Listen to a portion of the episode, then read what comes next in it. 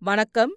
நீங்கள் கேட்டுக்கொண்டிருப்பது புஷ்பலதா பார்த்திபனுடன் கதை செண்டு சிவகாமியின் சபதம்.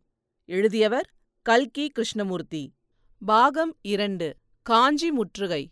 அத்தியாயம் இருபது. குண்டோதரன் கதை.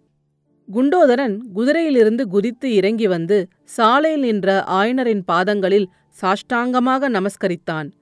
பின்னர் எழுந்து நின்று ஐயா என்னை ஆசிர்வாதம் செய்யுங்கள். தங்களுடைய திருவருளினால்தான் நான் உங்களை தேடு கண்டுபிடித்தேன் என்று சொன்னான். ரொம்பவும் சந்தோஷம் குண்டோதரா நீ தேடிக்கொண்டு வந்து சேர்ந்ததில் எனக்கு வெகு சந்தோஷம். ஆனால் உன்னை கைவிட்டுவிட்டு நாங்கள் வந்துவிடவில்லையே நீயல்லவா திடீரென்று எங்களை கைவிட்டுவிட்டு மாயமாய் மறைந்து விட்டாய்? எங்கே அப்பா போயிருந்தாய்? என்று ஆயனர் கேட்க குண்டோதரன் குருவே நான் என்ன செய்வேன்? காஞ்சியிலிருந்து அன்றைக்கு ரதம் ஓட்டிக்கொண்டு கண்ணபிரான் வந்தானல்லவா அவன் ஒரு சமாசாரம் சொன்னான். என் பாட்டி எனக்கு கல்யாணம் பண்ணி வைப்பதற்காக பெண் பார்த்து வைத்திருக்கிறாள் என்றும் உடனே வர சொன்னாள் என்றும் தெரிவித்தான். அப்புறம் காரியம் மிஞ்சிவிடப் போகிறது என்று உடனே போய் பாட்டியிடம் கல்யாணம் வேண்டாம் என்று சொல்லி விட்டு வருவதற்காக காஞ்சிக்கு ஓடினேன். உங்களிடம் சொல்லிக் கொண்டு போகலாம் என்று பார்த்தால் வீட்டில் உங்கள் இரண்டு பேரையும் காணவில்லை. ஒருவேளை தாமரை குளக்கரையில் இருப்பீர்களோ என்று ஓடிப்போய் பார்த்தால் அங்கேயும் உங்களை காணவில்லை. இந்த புத்த பிக்ஷுதான் தாமரை குளக்கரையில் நின்று கொண்டிருந்தார் என்று சொல்லி குண்டோதரன் நாகநந்தியடிகளை ஏறிட்டு பார்த்தான். என்ன சொல்கிறாய் தம்பி? இந்த பல்லவ சாம்ராஜ்யத்தில் உள்ள புத்த பிக்ஷு நான் ஒருவன்தானா? வேறு யாரையாவது பார்த்திருப்பாய்? என்று நாகநந்தியடிகள் இல்லை சுவாமி இல்லை. தங்களைத்தான் பார்த்தேன். கையிலே ஏழெட்டு ஓலைச் சுருள்களை வைத்துக்கொண்டு ஒரு ஓலையை படித்துக் கொண்டிருந்தீர்கள். நாகப்பாம்பு சீறுவதைப் போல் சீறிக்கொண்டிருந்தீர்கள் சிவகாமியின் மனதில் அப்போது சுருக்கென்றது. மரப்பொந்திலே அவள் வைத்திருந்த மாமல்லரின் ஓலைகள் காணாமற் போனது அவளுக்கு நினைவு வந்தது. அப்போது நாகநந்தி என்னப்பா உளறுகிறாய்? நானாவது தாமரை குளக்கரையில் நின்று ஓலை படுக்கவாவது? என்றார். ஆயனரும் வேறு யாராவது இருக்கும் குண்டோதரா? அப்புறம் உன் கதையை சொல் என்றார். இல்லை குருவே இவரையேதான் பார்த்தேன். இவருடைய முகத்தையும் இவர் சீறுவதையும் பார்த்ததும் எனக்கு என்ன தோன்றிற்று தெரியுமா? ஆ அதை சொல்லக்கூடாது. சொன்னால் பிக்ஷுவுக்கு கோபம் வரும். கோபம் வந்து என்னை கடித்தாலும் கடித்து விடுவார் என்றான். நாகநந்தியின் கண்களில் தீப்பொறி பறந்தது. ஆயனரோ நிலைமை விரசமாய் போய்க் கொண்டிருப்பதை உணர்ந்து பாருங்கள் சுவாமி இப்பேற்பட்ட புத்திசாலி சிஷ்யனை வைத்துக்கொண்டு என்ன சிற்ப வேலை செய்வது? அதனால்தான் எட்டு மாதமாக நான் ஒன்றும் செய்யவில்லை. போகட்டும் குண்டோதரா அப்புறம் உன் கதையை சொல்லு. உன் பாட்டி பேசி வைத்த பெண்ணின் கதி என்ன? என்றார். குருவே பாட்டியிடம் கண்டிப்பாய் சொல்லிவிட்டேன். பாட்டி பாட்டி நம்முடைய மகேந்திர சக்கரவர்த்தியின் குமாரர். மாமல்லர் எத்தனை எத்தனையோ ராஜாக்கள் பெண் கொடுப்பதாக வந்தும் இன்னும் கல்யாணம் பண்ணிக் கொள்ளாமல் பிரம்மச்சாரியாக இருக்கிறார். என் குருநாதனுடைய செல்வ புதல்வி சிவகாமிக்கு இன்னும் கல்யாணமாகவில்லை. அவர்களெல்லாம் அப்படி இருக்கும்போது எனக்கு மட்டும் கல்யாணம் என்னத்திற்கு பாட்டி? நீ வேணுமானால் கல்யாணம் பண்ணிக்கொள். நான் கிட்ட இருந்து நடத்துகிறேன் என்று சொன்னேன். குண்டோதரன் இவ்வாறு கூறியதும் எல்லாரும் கொல்லென்று சிரித்து விட்டார்கள் சிவகாமியின் அத்தையும் கூட சிரித்துவிட்டு என்னத்திற்கு சிரிக்கிறீர்கள்? என்று சிவகாமியை கேட்டாள். குண்டோதரனுக்கு கல்யாணமாம் என்றாள் சிவகாமி. ஆயனர் சரி தம்பி நாங்கள் இங்கே கிளம்பி வந்தது உனக்கெப்படி தெரிந்தது? என்று கேட்டார். குண்டோதரன் சொல்கிறான் குருவே பாட்டியிடம் அவசரமாக சொல்லிவிட்டு ஓட்டம் ஓட்டமாய் நமது வீட்டுக்கு வந்து பார்த்தால் வீடு பூட்டி கிடந்தது. நம்முடைய குருநாதரே நம்மை கைவிட்டு விட்டார். இனிமேல் கடவுள்தான் நமக்கு துணை என்று தீர்மானித்து அப்படியே மரத்தடியில் படுத்து தூங்கிப் போய்விட்டேன். அப்போது பாருங்கள் கடவுளே பார்த்து அனுப்பியது போல் நமது குமார சக்கரவர்த்தியும் புதிய தளபதி பரஞ்சோதியாரும் அங்கே வந்து சேர்ந்தார்கள். யார் வந்தது? என்று ஆயனர் சிவகாமி இரண்டு பேரும் ஏக காலத்தில் கேட்டார்கள். மாமல்லரும் தளபதி பரஞ்சோதியாரும் வந்தார்கள். குதிரை மேல் வந்தார்கள். ஆஹா குதிரை என்றால் அதுவல்லவா குதிரை? அப்புறம் என்றார் ஆயனர். அவர்களுக்கு பின்னால் இன்னும் பல குதிரை வீரர்கள் வந்தார்கள். கண்ணபிரான் ரதம் ஓட்டிக்கொண்டு வந்தான். சரி அப்புறம் என்ன நடந்தது? என்றார் ஆயனர். மாமல்லர் வந்தார் என்று கேட்டதும் சிவகாமிக்கு தலை சுற்றியது. தேகமெல்லாம் நடுங்கியது. என்னவெல்லாமோ கேட்க வேண்டும் என்று உள்ளம் துடித்தது. உதடுகளும் துடித்தன. யார் வந்தது என்று கேட்டதற்குப் பிறகு அவளுடைய வாயிலிருந்து வார்த்தை எதுவும் வரவில்லை. ஆனால் விஷயத்தை சொல்லாமல் குண்டோதரன் என்னவெல்லாமோ சொல்லிக் கொண்டிருந்ததில் அவளுக்கு கோபமாய் வந்தது.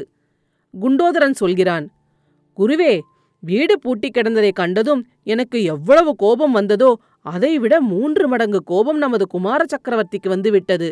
மாமல்லர் குதிரையை திருப்பி விட்டுக்கொண்டு போன வேகத்தை பார்க்க வேண்டுமே. அடே அப்பா நமது குமார சக்கரவர்த்திக்கு இவ்வளவு மூக்குக்கு மேல் கோபம் வரும் என்பது எனக்கு தெரியவே தெரியாது. குமார சக்கரவர்த்தியின் குதிரை திரும்பியதும் மற்ற குதிரைகள் சடசட என்று திரும்புவதற்கு பட்ட பாடை பார்க்க வேண்டுமே. என்ன அவசரம்? என்ன தடபுடல்? நான் கண்ணை கசக்கிக் கொண்டு எழுந்த மரத்தின் பின்னாலிருந்து வெளியே வருவதற்குள்ளே அவ்வளவு குதிரைகளும் காற்றாய் பறந்து மறைந்து போய்விட்டன. சிவகாமியின் உள்ளத்தில் அப்போது மகிழ்ச்சி பயம் கோபம் கவலை முதலிய உணர்ச்சிகள் ததும்பி புயற்காற்று அடிக்கும்போது சமுத்திரம் கலங்குவது போல் கலங்கச் செய்து கொண்டிருந்தன. மாமல்லர் தன்னை தேடி வந்தார் என்பதில் மகிழ்ச்சி. அவருக்கு வந்த கோபத்தை கேட்டதில் பயம். அவர் வருவதற்கு முன்னால் கிளம்பும்படி செய்த நாகநந்தியின் மேல் கோபம். செய்த தவறை எப்படி திருத்துவது என்பது பற்றி கவலை. இப்படிப்பட்ட பலவகை உணர்ச்சிகளுக்கிடையே ஒரே ஒரு விஷயத்தை தெரிந்து கொள்ள அவளுக்கு ஆவல் துடிதுடித்தது. ஒருவாறு நெஞ்சை உறுதிப்படுத்திக் கொண்டு அப்பா குண்டோதரன் சொல்வது எனக்கு நிஜமாக தோன்றவில்லை. குமார சக்கரவர்த்தியாவது நம் வீட்டுக்கு வரவாவது. அவர்தான் யுத்தத்துக்கு பயந்து கொண்டு கோட்டையில் ஒளிந்து கொண்டிருந்தாரே என்றாள். ஆயனர் அதற்கு மறுமொழி சொல்லத் தெரியாதவராய் குண்டோதரனை பார்க்க அவன் குருவே இப்படிப்பட்ட நாராசமான வார்த்தைகள் சிவகாமி அம்மையின் வாயிலிருந்துதானா உண்மையில் வெளிவந்தன? வீராதி வீரரான மகாமல்லராவது யுத்தத்துக்கு பயந்து கோட்டையில் ஒளிந்து கொண்டிருக்கவாவது? இப்பேற்பட்ட கொடிய அவதூரை எந்த பாவி சிவகாமி அம்மையின் காதில் போட்டது? சக்கரவர்த்தியின் கட்டளைக்காக அல்லவா மாமல்லர் இத்தனை நாளும் கோட்டைக்குள்ளே இருந்தார்? சக்கரவர்த்தியின் ஆஞ்ஞை வந்தவுடனே மாமல்லர் நேரே போர்க்களத்துக்கல்லவா புறப்பட்டு போகிறார்? போர்க்களத்துக்கா? எந்த போர்க்களத்துக்கு? என்று ஆயனர் கேட்க தெரியாதா குருவே? நாடு நகரமெல்லாம் அறிந்த விஷயமாயிற்றே. மகேந்திர சக்கரவர்த்தி வடபெண்ணை கரையில் முடக்கப்பட்டிருக்கும் தைரியத்தினால் கங்க நாட்டு துர்விநீதன் காஞ்சியின் மேல் படையெடுத்து வரும் செய்தி தங்களுக்கு தெரியாதா? அவனையும் அவனுடைய படையையும் எதிர்த்து துவம்சம் செய்வதற்காகத்தான் மாமல்லர் திருக்கழிக்குன்றத்திலிருந்து நமது தற்காப்பு படையுடன் போயிருக்கிறார். சற்று முன்னால் இந்த சாலையில் ஒரு படை போயிற்றே நீங்கள் பார்க்கவில்லையா? அந்த படை தென்பெண்ணை கரையிலே காவலுக்கு இருந்த படை. போர்க்களத்துக்கு போகும் மாமல்லருடனே சேர்ந்து கொள்ளத்தான் போகிறது. இதையெல்லாம் நீங்கள் தெரிந்து கொள்ளவில்லையா? என்றான் குண்டோதரன். வெகு சாதுவாகவும் பேசவே தெரியாத மந்தனாகவும் இத்தனை நாளும் தோன்றிய குண்டோதரன் இப்போது இவ்வளவு வாசாலகனாய் மாறியிருந்தது ஆயினருக்கு ஒரே ஆச்சரியத்தை அளித்தது. அவனிடம் இன்னும் ஏதோ அவர் கேட்கப் போனார். அந்த சமயம் நாகநந்தி கலக்கமடைந்த குரலில் ஆயனரே நன்றாய் இருட்டிவிட்டதே. மிச்ச வழியும் கடந்து இரவு தங்குவதற்கு அசோகபுரிக்கு போய்விட வேண்டாமா? குண்டோதரன் நம்முடன் வருகிறானே. எல்லா விவரங்களும் சாவகாசமாய் அவனிடம் கேட்டுக்கொண்டால் போகிறது என்றார். உண்மையிலேயே அப்போது நன்றாய் இருட்டுவிட்டிருந்தபடியால் நாகநந்தியின் முகத்தை யாரும் நன்றாய் பார்க்க முடியவில்லை. பார்க்க முடிந்திருந்தால் அந்த கோரமான முகம் அப்போது இன்னும் எவ்வளவு சர்வ கோரமாய் இருக்கிறதென்று அறிந்து பயந்து போயிருப்பார்கள். ஆயனர் சிவகாமியை பார்த்து குழந்தாய் அடிகள் கூறுவது உண்மைதான். வண்டியில் ஏறிக்கொள். குண்டோதரனிடம் எல்லாம் பிறகு விவரமாய் கேட்கலாம். என்றார். சிவகாமியின் உள்ளத்தில் குண்டோதரனை கேட்பதற்கு எத்தனையோ கேள்விகள் தோன்றிக் கொண்டிருந்தன. ஆனால் எல்லாவற்றிற்கும் மேலாக அவள் ஒரு கேள்வி கேட்க விரும்பினாள். அதாவது குண்டோதரனுக்கு குதிரை எப்படி கிடைத்தது? ஒருவேளை குமார சக்கரவர்த்தியின் கோபம் தணிந்து தங்களை போய் திருப்பி அழைத்து வருவதற்காக அவர்தான் குண்டோதரனுக்கு குதிரை கொடுத்து அனுப்பியிருக்கிறாரோ என்று அவள் மனதிற்குள்ளே ஒரு சபல நினைவு தோன்றியது. எனவே அப்பா அத்தை வண்டியில் ஏறிக்கொள்ளட்டும். நான் சற்று நேரம் உங்களுடன் நடந்து வருகிறேன் என்றாள். அடுத்த அத்தியாயத்தில் விரைவில் சந்திப்போம். கதைச்செண்டு பற்றி உங்கள் நண்பர்களிடமும் உறவினர்களிடமும் பகிரவும். உங்கள் கருத்துக்களை கமெண்ட்டுகளில் பதிவிடுங்கள். உங்கள் கருத்துக்களை கேட்க ஆவலுடன் காத்துக்கொண்டிருக்கின்றேன் நன்றி. நீங்கள் கேட்டுக்கொண்டிருப்பது புஷ்பலதா பார்த்திபனுடன் கதை செண்டு.